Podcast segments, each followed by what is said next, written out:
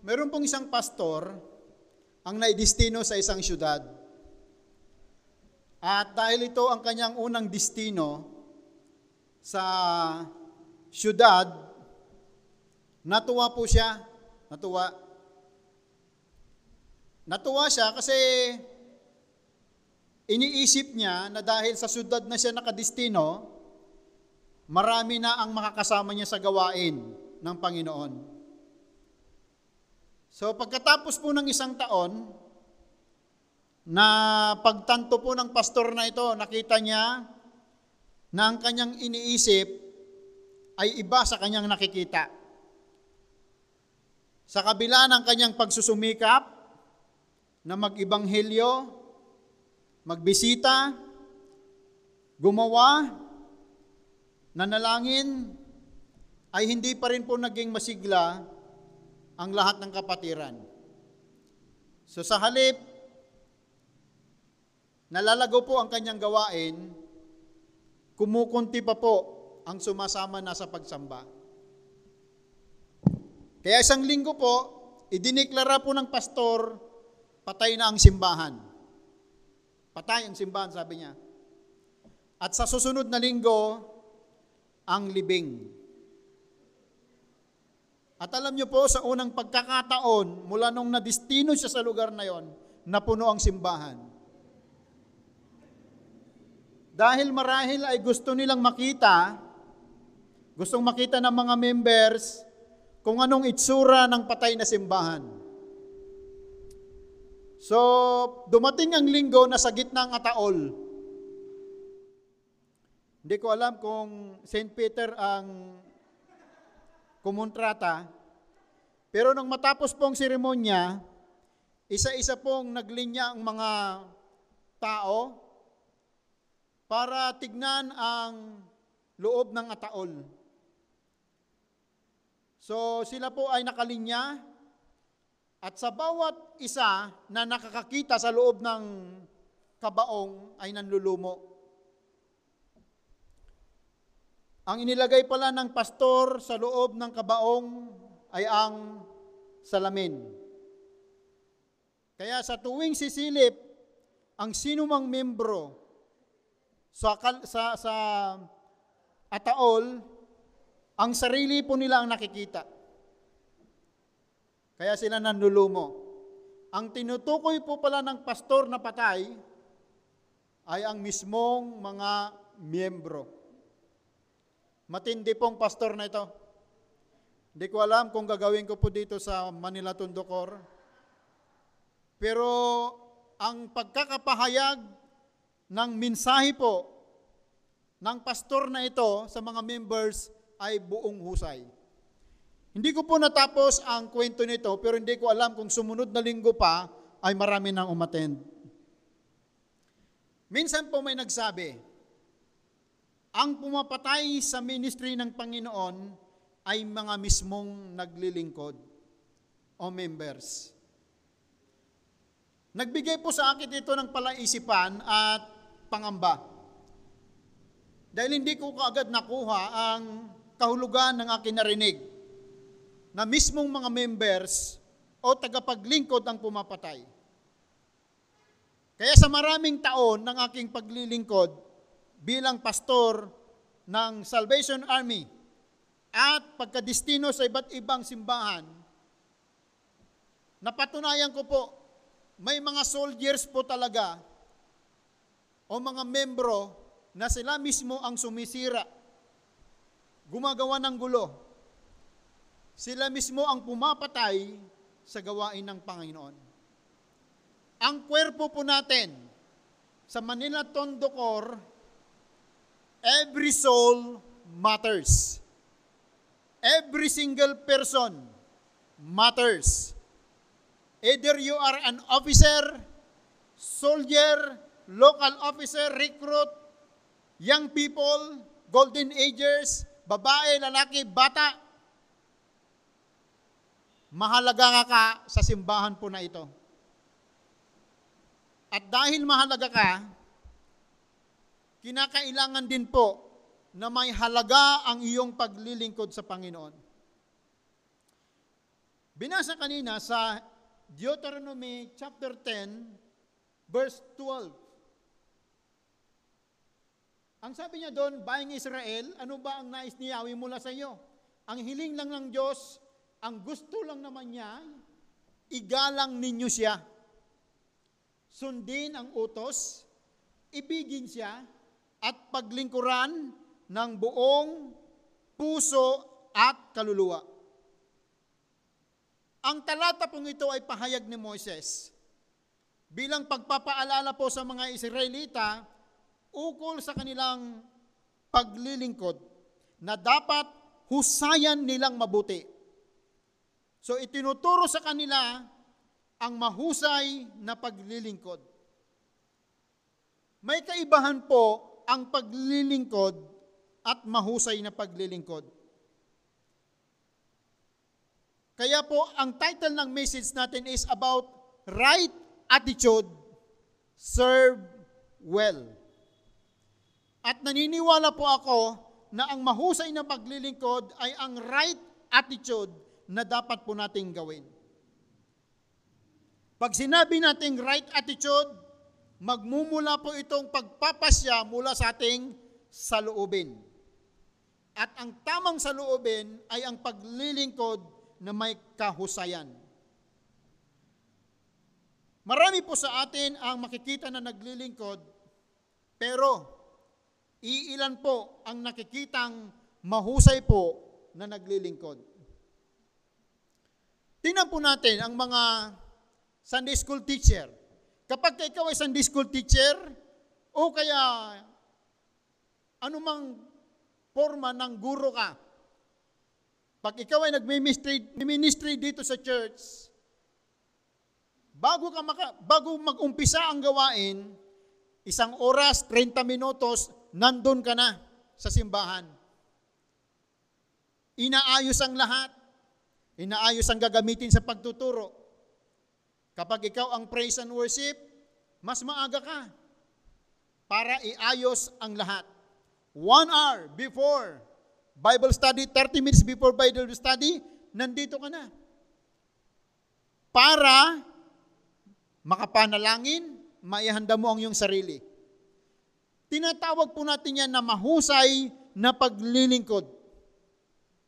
Alam niyo po nung kami po ay nasa training college sa Bible School pa lang, meron po kaming tinatawag po noon na pagbibisita sa mga iba't ibang simbahan. May napasyalan kami na isang simbahan at eksakto na lahat ng mga iba't ibang simbahan ay pumupunta doon para magtampok ng mga tanging bilang. Pero bago ka isa lang sa stage, mayroon pong tagatingin ng inyong performance sa likod. Kapag hindi pumasa, hindi ka magpe-perform kahit pinakamaganda ka pang simbahan. Dahil mga kaditi kami, kadite ang kanila pong inilagay. Siyempre, pag kadite, medyo, uh, ano yan, talagang ang performance ay medyo maganda. Pero alam nyo, hindi po pumasa. Kaya hindi ka hindi kami nakapag-perform sa stage. Bakit? Dahil hindi masyadong ginalingan ang paghahanda. Sa paghahanda pa lang, dapat ginagalingan na. Kung ang naglilingkod ay walang husay, you are not serving well. Baka po hindi tayo papasa kay Lord. Ang time will come tayo pong lahat ay haharap sa Panginoon. Hindi na upang tignan kung mahusay ka. Dahil nandito ka pa lang sa lupa, tinitignan ka na ni Lord kung mahusay ang iyong paglilingkod. Ngayong umaga mga kapatid, ating titignan ang ating mga sarili. Kung tayo, nga, kung tayo nga po ba ay naglilingkod o naglilingkod ng may kahusayan. Ang paglilingkod po kasi ng walang kahusayan ay ang paglilingkod kung kailan mo lang gusto. Ang tawag ko po dyan, hilaw na paglilingkod. Kaya kapag ka ang simbahan, maraming hilaw na paglilingkod, ang tawag dyan, hilaw na simbahan. Ang hilaw ng paglilingkod, oras mo ang sinusunod, hindi ang oras ng Panginoon. Kaya ikaw ay hilaw. Pag may pinapanalangin, mainit ka. Pero pag tinugon na ang panalangin mo, umaatras ka na, hindi ka na magilap. Hilaw na paglilingkod. Nung hirap na hirap ka sa buhay mo, napakadalas mo sa gawain. Pero nung ikaw pinagpala na, hindi ka na magilap. Kasi sinasabi mo, wala nang magbabantay sa iyong tahanan na napakadami na pong mga gamit. Hindi na mahusay ang iyong paglilingkod. Yung ibang pagka, yung iba naman ang pagkahilaw, pag itinuwid sa mensahe, kahit totoo naman, umaayaw. Hindi na tumutuloy. Ayaw tanggapin. Hindi niya kayang kontrolin ang kanyang damdamin at hindi nagpapasakop. Hinahayaan niyang kontrolin siya ng kanyang puso. Kaya ngayong umaga, gusto ko lang pong makita natin ang ating sarili kung napaghuhusayan ba talaga natin ang ating paglilingkod. Kapag ikinukumpara natin ang paglilingkod at mahusay na paglilingkod, iba ang serve sa serve well. Iba ang nagtatrabaho sa mahusay na nagtatrabaho. Ang nagtatrabaho, minsan, lause. Second hand ang klase ng trabaho. Pero ang mahusay na nagtatrabaho, ginagawang pinaka-the best. Trabahong todo ang bigay. Trabahong patayan. Di ba? Kasi pag nagtrabaho siya ng mahusay, alam niya, makakatulong siya sa pinagtatrabahuan niya. At kung siya po ay nagninegosyo at magtatrabaho siya ng mahusay, na mumotivate siya kasi alam niya na malaki ang kikitain niya. Kaya malaki po ang tsansa sa mga tao pong nagtatrabaho ng mahusay na magkaroon ng magandang output sa work niya. Mas lalo na po siguro pag kay Lord po tayo gumagawa at naglilingkod. Paghusayan po natin, pag pinaghusayan po natin ang paglilingkod natin kay Lord, nakikita po ng Panginoon yan. Kaya husayan po natin ang paggawa ng trabaho at husayan din po natin ang pagganap po natin dito sa church. Dahil madalas, wala naman talagang walong oras po na nandito po tayo sa church. Madami sa atin, wala talagang walong oras na nandito sa church. Yung iba, umaga nga lang, di ba? Hindi pa inaayos. Late pa. Online worship na nga lang, hindi pa din inaayos. Napaka-komportableng pagsamba, pero hindi maayos. Pakisabi po sa, tanyo, sa ta, ta, katabi po natin, umayos po tayo. Umayos po tayong mga sundalo ni Kristo. Lalong-lalo na po kung kayo po ay mga lokal na opisyal o local leader sa church. Galingan niyo po ang pagsasagawa ng tungkulin na ipinagkaloob at tinanggap ninyo mula sa Panginoon. At kung kinakailangan na higitan niyo pa ang kasalukuyang ginagawa ninyo, gawin ninyo. Kung narating niyo na, sa tingin niyo narating niyo na, ang pinaka-the best ninyong magagawa dito, kung kayo po ay praise and worship leader at matagal na po kayong gina- yung ginagawa niyan, pwede na kayong mag-aral o kumuha pa ng isa pang ministry upang mapaghusayan pa ninyo. Huwag po tayong makontento na kapag nakuha natin ng isang ministry, tama na yon. Pag-igihan pa po natin na pag-aralan ang maraming, maraming, maraming ministry sa core natin. Mag-target ka naman ng mga kasama mo sa na grupo at magiging katuwang mo sa kapapanalangin. Magpanalanginan kayo. Gumawa ka ng isang ministry na kapagbibigay ng lugod sa Panginoon para mapaghusay mo ang paglilingkod mo sa Panginoon. Iba po kasi talaga ang serving well to the Lord. Ito todo mo ang iyong paglilingkod sa Panginoon. Alam niyo po, ang taong walang husay sa paglilingkod, madaming rason yan. Maraming dahilan. Nagpuyat, tapos sasabihin niya, masakit ang ulo niya kagabi. Rason. Walang load, pastor. Mahina ang signal ko. Mahina pa lang signal ko. Dapat kagabi pa lang naghanap ka ng, ng malakas na signal. Pastor, walang magpakain sa aso kaya umula na, late kami. Kaya ang hindi mahusay na paglilingkod, hindi mauubos ang may dadahilan. May kakilala akong nanay, bagong opera, bagong opera. At bago dumating ang linggo, dahil hindi siya nakakapunta sa church, kinakailangan po na may load ang kanyang gamit na iPad para makasama sa worship. May mga kapatiran tayo, grabe ang trabaho nila sa, pag, sa gabi. Nagtatrabaho sila magdamag. Pero pagdating ng linggo, maaga sila sa pananambahan. Yung iba, nagtuturo pa mismo. Kahit gabing-gabi na, maagang-maagang magising. Bakit? Kasi hinuhusayan nila ang kanilang paglilingkod. Sa mga nalilate, okay lang sana kung minsan lang yan. Baga taga-panay ka. Panay late. Alam ko marami pong masasagasaan. At alam ko masakit. Pero kung totoo man ito, payong kapatid na kay Kristo lamang ito kapatid. Dahil gusto ko mapaghusay nating lahat ang ating paglilingkod. Ngayon, ang tanong ko, bakit ba ginakailangan nating maglingkod ng mahusay? Bakit ba kailangan natin gawin ito? Bakit ba kailangan maaga tayo? Bakit kailangan husayin natin ang ating pagpapagamit kay Lord? May tatlong bagay, may tatlong rason.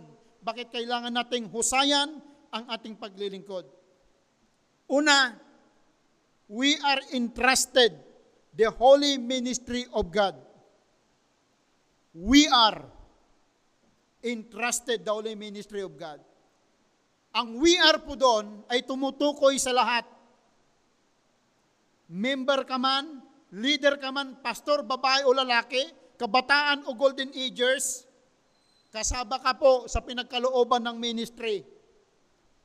Either bago ka o dati, as long that as long na ikaw ay chosen by God, you are entrusted a holy ministry. Iba kasi ang ministry ng mga taong pinaghuhusay ang tingin nila sa ministry is a noble ministry. Pag sinabi nating noble ministry, ito po yung ministry na talagang tinitignan nilang galing ito kay Lord. Baka sa past may mga sinasabi ka, Lord, ganito talaga ako, mahina talaga ako. Well, your past is past. Gumising ka na ngayon kapatid. If that is your past, you have to be at your present. Kaya kapag sinabi nating we are, kasama ka kapatid. Yang nililingon mo sa katabi mo, kasama yan. Da, ipinag-entrust ni Lord na ministry sa Kanya. At kapag sinabi naman nating entrusted, it means God knows you more than me as your pastor. Mas, mas, mas kilala ka ng Panginoon. So He is the one who scrutinize you. Siya pong nag-examine sa iyo siya nag-inspect sa iyo para paging qualified ka na maging trustworthy. He is giving you the chance and privilege to show that you can do better what you are doing now. Naniniwala po ako, mas may ibubuga ka pa kaysa sa paglilingkod mo kay Lord sa ngayon. Kaya kapag sinabi natin noble ministry, ibig sabihin pinagkatiwala ka Ipinagkatiwala yan sa mga noblest person. Ano po ba yung noblest person? Ang noblest person po, yun po yung mga taong honorable. Honorable means meron siyang salita. Di ba? Eh sa atin hindi lang salita eh, nakasulat yan sa ating harapan kung anong oras ang mga gawain natin. Ang mga, pag sinabi nating noblest person, they are principled people. They are upright. They are self-sacrificing. Di ba? Ang self-sacrificing, mga kapatid, ay yung talagang nagsasacrifice ka to serve the Lord. Alam niyo po, kapag ka ikaw ay may ginawang leader at may tinuturuan ka, at kapag hindi mo itino, hindi mo hinusayan ang pagtuturo mo sa kanila, ang mga tinuturuan mo, will, they will become lousy. Ang mga tinuturuan mo, they will become weak. Magiging late din sila. Kapag ikaw na guro, laging late. At ano ang ano ang pinoproduce mo? You are producing a maintenance junior soldier. Junior soldier man sila, teen staff man sila, soldier man sila. Kapag hindi mo pinag-usayan ang pagtuturo sa kanila. So kinakailangan makita ka ng mga tinuturuan mo na maging mahusay ang iyong pagganak. Kasi pag hindi mo ginawa yan, tatama rin din sila katulad mo. Because you were entrusted a holy ministry, kapag hindi mo ginawa ito, pananagutan mo sila. And if you fail to do it well, mananagot ka kay Lord. Kaya kapag ikaw ay isang mentor o local officer, husayan mo ang iyong pagganap. Gayon din, kapag ikaw ay recruit o soldier at natututo pa lang, husayan mo rin ang pakikinig. Hindi yung kapag nag-umpisa na yung ating gawain, nilalabas mo na rin yung mga cellphone mo. Hindi ka nga matututo. Ministry of God means sa kanyang ministry na yan. Kahit ako na pastor, hindi ko pwedeng angkinin yan. Kung may nagagawa man ako na nagustuhan ng mga member, mabuti. Pero hindi ko pwedeng angkinin ang ministry at sasabihin ko, o oh, dito na lang ako dahil ako, nag, ako ang nagpalago nito. Hindi. Sa Salvation Army, kailangan mong lumipat pag pinalilipat ka. Kahit masakit sa loob mo. Kahit pinagpaguran mo pa yan. Kasi you don't own that ministry. It is God's ministry. Kaya nga ako po, pinag-uusayan kong pinagkakatiwala sa akin. Minsan na destino po ako sa isang lugar, sa isang lip sa, sa Mindoro, sa Lipsong. Kahit gusto kong magyaya ng mga kapatiran, walang gustong pumunta. Mag-isa lang po ako, umaakyat ng bundok. Inakyat ko mga kapatiran nating mga mangyan. Pagdating ko po doon, umuulan pa. Kaya pagbaba ko, madulas na madulas. At alam niyo po, habang nagtuturo ako, doon ko naramdaman ang tinatawag na totoong ministry. Yung mga nakapaligot, nakapalibot sa akin, puro mangyan. Walang ligo-ligo ang mga yan. Pagtiisan mo sila. Ministry yan. Ang hirap, lahat sila doon nagdudura ng mga pulay pula. Kasi marami sa kanila nagnganganga. Pero okay lang yon. Tanggapin. Kailangan mo mapangaralan sila. Hindi ko naramdaman, tumutulang luha ko habang ako'y nagbi-message sa kanila. Kaya anuman ang binigay sa atin na ministry ni Lord, paghusayan po natin mga kapatid ating pong ilagay sa ating mga isip at kukote, mga kapatid. Na time will come, we will all be standing up in the presence of God para tayo po magsulit, ipagsulit ang ating performance at siya lamang makapagsasabi sa iyo ng well done kung you serve well. Tandaan po natin, mahirap pong nag-expect ka ng well done, wala ka namang ginagawang improvement, Lagi na lang linggo-linggo, walang nangyayari sa buhay mo ng improvement sa spirituality mo. Paano ka mag-expect naman ng well done, kapatid? Ang well done, nandun na lang sa mga ihawan. Mga ino-order natin, di ba? Ang another meaning of ministry of God is the presence in His ministry. Sa Deuteronomy, Deuteronomy chapter 10, verse 8, mababasa po natin doon, ang tungkol po sa pagkaka, uh, pagkakabigay sa mga libeta na magbuhat ng kaban ng tipan. At ano pong sabi na kanila? Tumulong sila sa paglilingkod sa Kanya. Ang pinaka-trabaho po nila ay haw- hawakan at ingatan po ang kaban ng tipan. At kailangan nilang pag-igihan po yon na paglingkuran. Madali bang trabaho yon? Siguro madali kasi magbubuhat lang. Pero kinakailangan ng mahusay na paglilingkod. They have to serve well kahit pagbubuhat lang. Bakit? Kasi yung pong Ark of the Covenant is the presence of God. And the presence of God is holy and solemn. Kaya kapag tayo po ay nag-uusap o nag-worship tungkol sa Diyos, we are in the presence of God. Kaya kapag tayo po ay nandito, we are in the presence of God. Kaya kapag kayo po ay nakikinig ng salita ng Diyos, kahit nasa bahay, we are in the presence of God.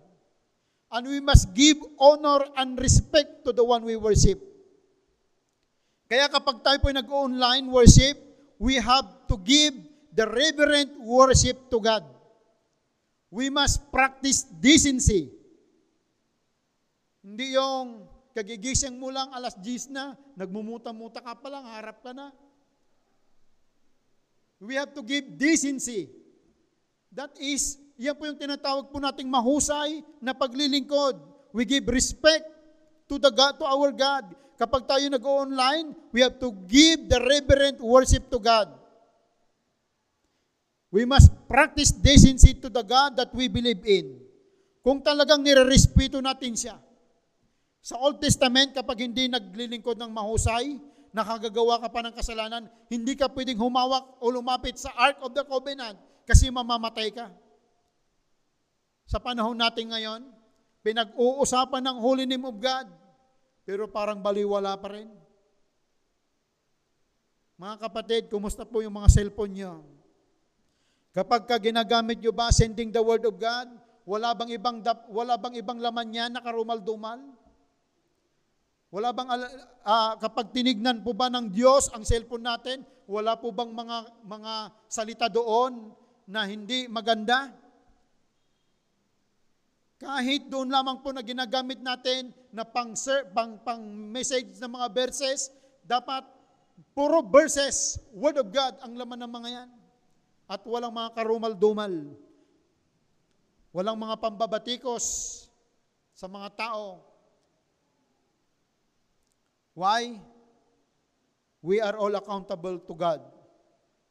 So we have, kailangan po nating paghusayan ang paggalang sa presensya ni Lord. Alam niyo po, kahit ang pinakamaliit na ministry dito sa church, dapat pag-usayan po natin. Kahit yung tagakuha ng operim, mainam na ang tagakuha, husayan ng pagkuha. Ngumiti ng mainam. Alam niyo po, napansin ko po si Major Janet, kapag ayaw, kapag ka pumupunta kami ng palengke, ayaw niyang bumibili sa mga nagtitinda na suplada. Yung bang pagka tinatanong mo, nagsiselfon, di ka pinapansin. Pag tinatanong mo, hindi ngumingiti. At kapag ka hinawakan mo yung uh, kanyang uh, paninda, sabi niya, oy, huwag mo nga makawakan yan. Pero alam niyo, madali din siyang bumili sa mga nagtitinda na ang tawag sa kanya, Darling, lika na rito.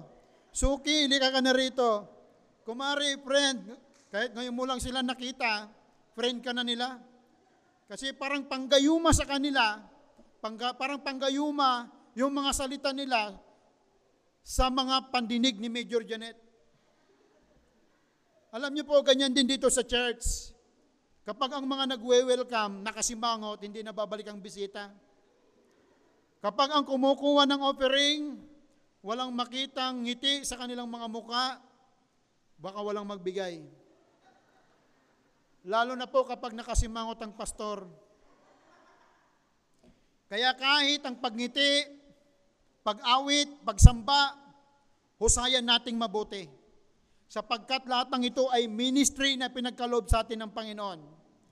Kaya kahit tagalinis ka, kailangan husayan mo. Sa church na ito, walang boss sa atin.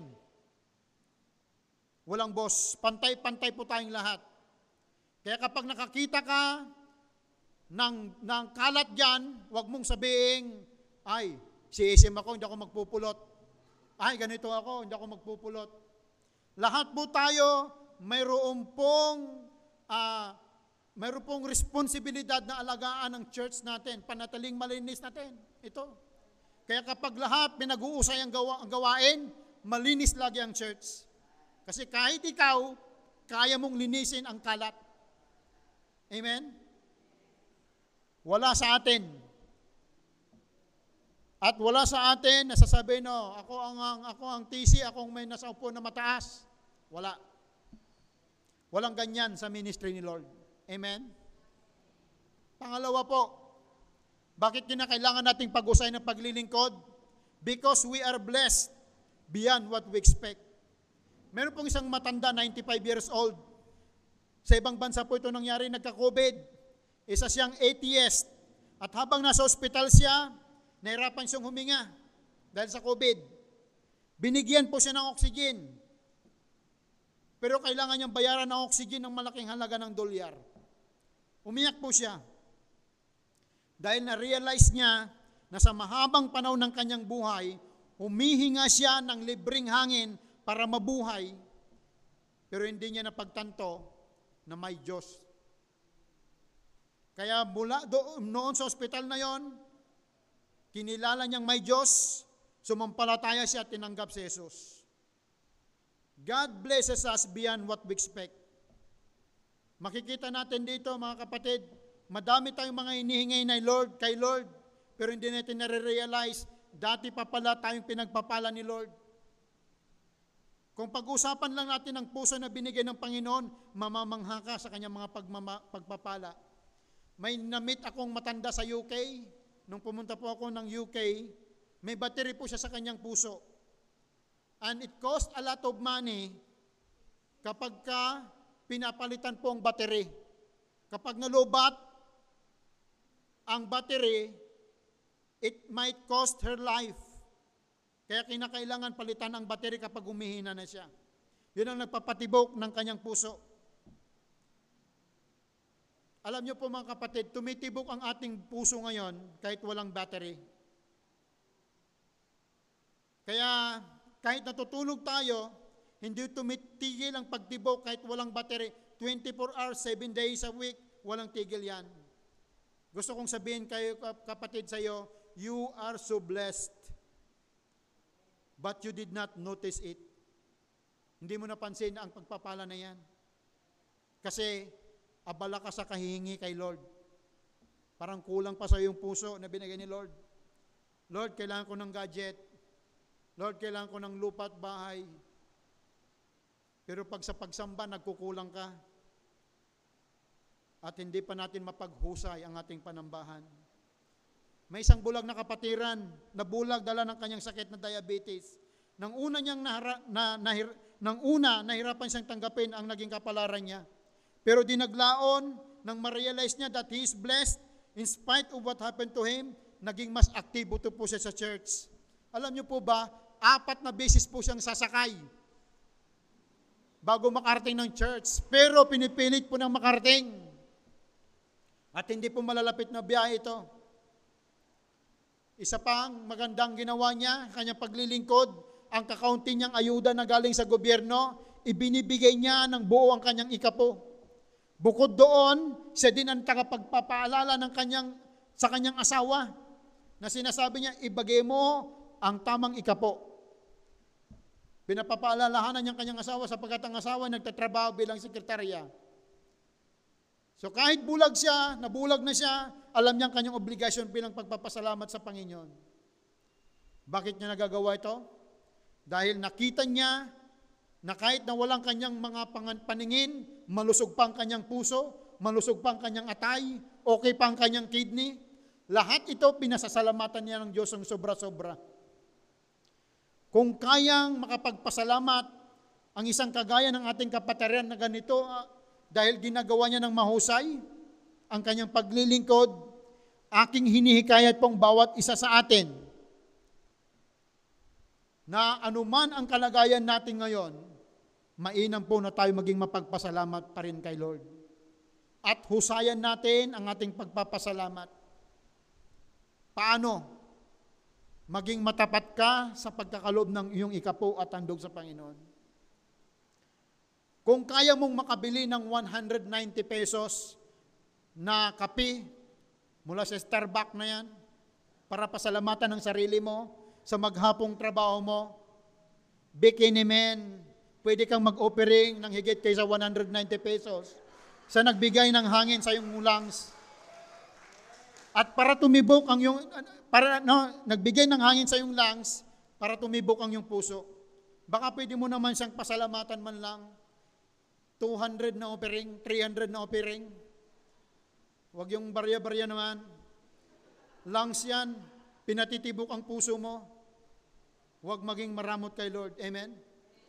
Alam niyo po ma, bagamat nagbigay na si Lord ng maayos na katawan natin, nangako pa rin siya sa Ephesians 3, 20 to 21. Anong sabi niya doon? Nagawa niyang pasaganain at ipagkaloob ng higit sa ating iniisip.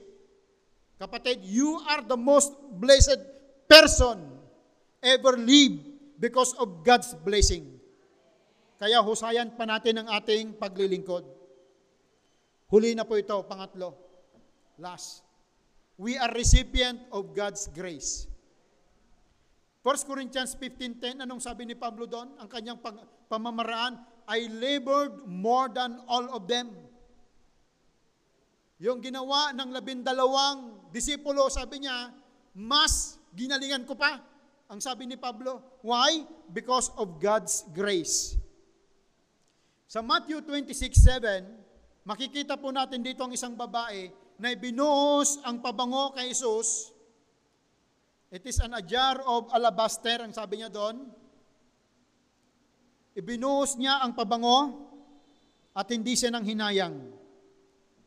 Kahit pa itong pinakamahal na pabango. Bakit niya ginawa? Dahil siya ay bunga ng biyaya ng Diyos sa kanyang natanggap. Ano pong biyayang ito? Ang biyayang ito ay tinanggap siya kahit siya po ay pukpok o tagapagbigay ng aliw. Kahit na marumi ang tingin ng ibang tao sa kanya, tinanggap siya ni Lord. Yun ang biyaya na, nar- na natanggap niya kay sa Panginoon. Kaya naman, nang siya na ang magkakaloob, buong husay ang ginawa niya. Ibinigay niya ang isang buong pabango na nagkakahalaga ng isang taong sweldo ng isang tao. Alam niyo po, buong husay talaga ang kamay ng isang taong kinikilala ang biyaya ng pagtanggap ng Diyos sa kanilang buhay. Ang babaeng ito, hindi pa yan dumadaan sa ano, sa Generous Life Ministry na pag-aaral, pero natutunan niyang maging mapagbigay. Kasi na-realize niya ang biyaya ni Lord sumapat at naibigay niya ang katumbas ng isang taong sweldo. May narinig na akong mga kabataan na noong unang sweldo nila, ipinangako na ibibigay kay Lord ang buong sweldo, at kanilang binigay. Pero iba ang dating ng isang taong sweldo. Iba ang dating ng isang taong sweldo. Parang wala pa, no? Alam niyo po, naranasan ko na pong mailibre ako ng isang member ng papunta, pabalik, na ticket po ng eroplano. Lahat ng aming sasakyan, pagkain, hotel, binayaran lahat para lang sa bakasyon namin. Pero alam niyo po, iba talaga ang isang taong sweldo. Iba. Kahit naranasan ko po yon, masarap palang pagpapalang ito. Dahil sa pagbibigay po, talagang nakaka-bless. Alam niyo po, pagkatapos po ng bakasyon po namin na yon, na inilibre po lahat sa amin. Yung pong naglibre sa amin, may Fortuner na sila. Ganun pala pagka isinasama niyong pastor sa pagbabakasyon. Kaya ang nakakilala talaga sa Panginoon, na siya bunga ng, ng biyaya ng Panginoon, generous talaga siya. Alam nyo po, take nota, ang naglibre sa amin, labas ang kanilang ikapo. Hindi nila ikapo yon. Generously is beyond our limit. Kaya sa pagtuturo po ng radical giving, huwag nating sasabing ikapo ang ibinibigay po natin kapag talagang hindi naman siya ikapo sa iyong sweldo o iyong kinita. Ang tawag diyan, love gift. Sa Old Testament, ikapo ang pinagpapala ni Lord. Kaya kapag ka magbigay ka, doon ka na sa pagbibigay na pinagpapala ni Lord. Isa pang kausahin sa pagkakaloob, huwag suluhin ang blessing. Kasi akala ng iba nakakatipid kapag isa na lang mag-tithe sa family. Sasabihin ng isa, ako na lang mag-tithes para sa ating lahat. Pero ang kinuwenta niya, yung kanyang income lang. Hindi niya isinama yung income ng mga anak, mga asawa. Kasi gusto niya, siya lang ang magpagpapala. Parang ayaw niyang pagpalain yung ibang mga kapat, mga anak niya. Alam niyo po, isa sa mga isa sa mga uh, blessings ni Lord kapag ang bawat isa natuto sa ating mga tanan na magkaloob, isa-isa ng mga pagpapala ni Lord na binibigay. Turuan po natin ang bawat membro. Kaya ang titings po natin, individual. Lalo na kung dalawa kayong kumikita ng tatlo, apat, lima sa bahay. Kasi diyan nakikita ni Lord ang blessing niya para sa inyo. Kaya pagka tayo magbibigay, maturuan natin ang anak, hindi lang natin tinuturuan silang magbigay, tinuturuan natin silang magalak. At mahus, mapaghusay ang kanilang paglilingkod sa Panginoon. Tandaan po natin lahat tayo bunga, bunga ng biyaya ni Lord. Kaya wala sa atin ang pwedeng magmanaki o magmayabang. Kaya kung may dahilan man, kaya tayo naglilingkod na may kausayan, ito ay dahil sa biyaya ng ating Panginoon. Kaya ating pag-usayan ang ating paglilingkod sa Panginoon. Ngayong umaga mga kapatid, ang hamon ko lang, sana po sa ating paglilingkod sa Panginoon, husayan nating mabuti. Kung natamaan ka man ngayon, praise God. Kung ikaw man, nagdulot man ito sa iyo ng kahusayan, para ikaw magising, sasabihin mo, Lord, hindi pa huli ang laban, babangon ako, kakapit ako, tutulungan ako ng Panginoon. Yes, kapatid, may panahon pa. Kung ikaw ay nagsasabi ngayon, Lord, gusto ko pong husayan ang aking paglilingkod. Nice kitang ipag-pray. Yuko po natin ating ulo. Meron po ba dito nagnasabi, Lord, I want, gusto ko pong husayan ang aking paglilingkod at ngayon idinideklara ko po. Itaas mong yung kanang kamay at nais kitang ipag-pray, samahan na may pag-pray. Kahit yung mga nasa tahanan, kung gusto nyo, nitasan yung kanang kamay, pwede nyo gawin at nais ko po kayong ipanalangin. Hallelujah, Lord. Thank you, sisters, brothers. God bless you all. God bless you. Let us pray. Panginoon, alam ko pong nasisiyahan ka dahil ang mga salita ninyo ay tunay na napahayag ng may katotohanan, napahayag ng buong kusa. Sa pagpapasailalim namin, pagpapakumbaba namin, sa mga kapatiran naming naririto, salamat. Sa mga kapatiran namin na sa tahanan, salamat. Dahil alam po namin ang mga salita nyo magtutuwid sa amin, magbibigay ng pag-asa that this church will grow according to your will. Nakalahat kami magpapagamit according to your will. Thank you, Lord. Thank you for answering our prayer. At ang panalangin ko, Panginoon, para sa mga, sa mga kapatid namin ito, patuloy niyo po silang gamitin. Mightily, O God, mightily. In Jesus' name. In Jesus' name. Amen. Amen. God bless you all. God bless po to each and everyone.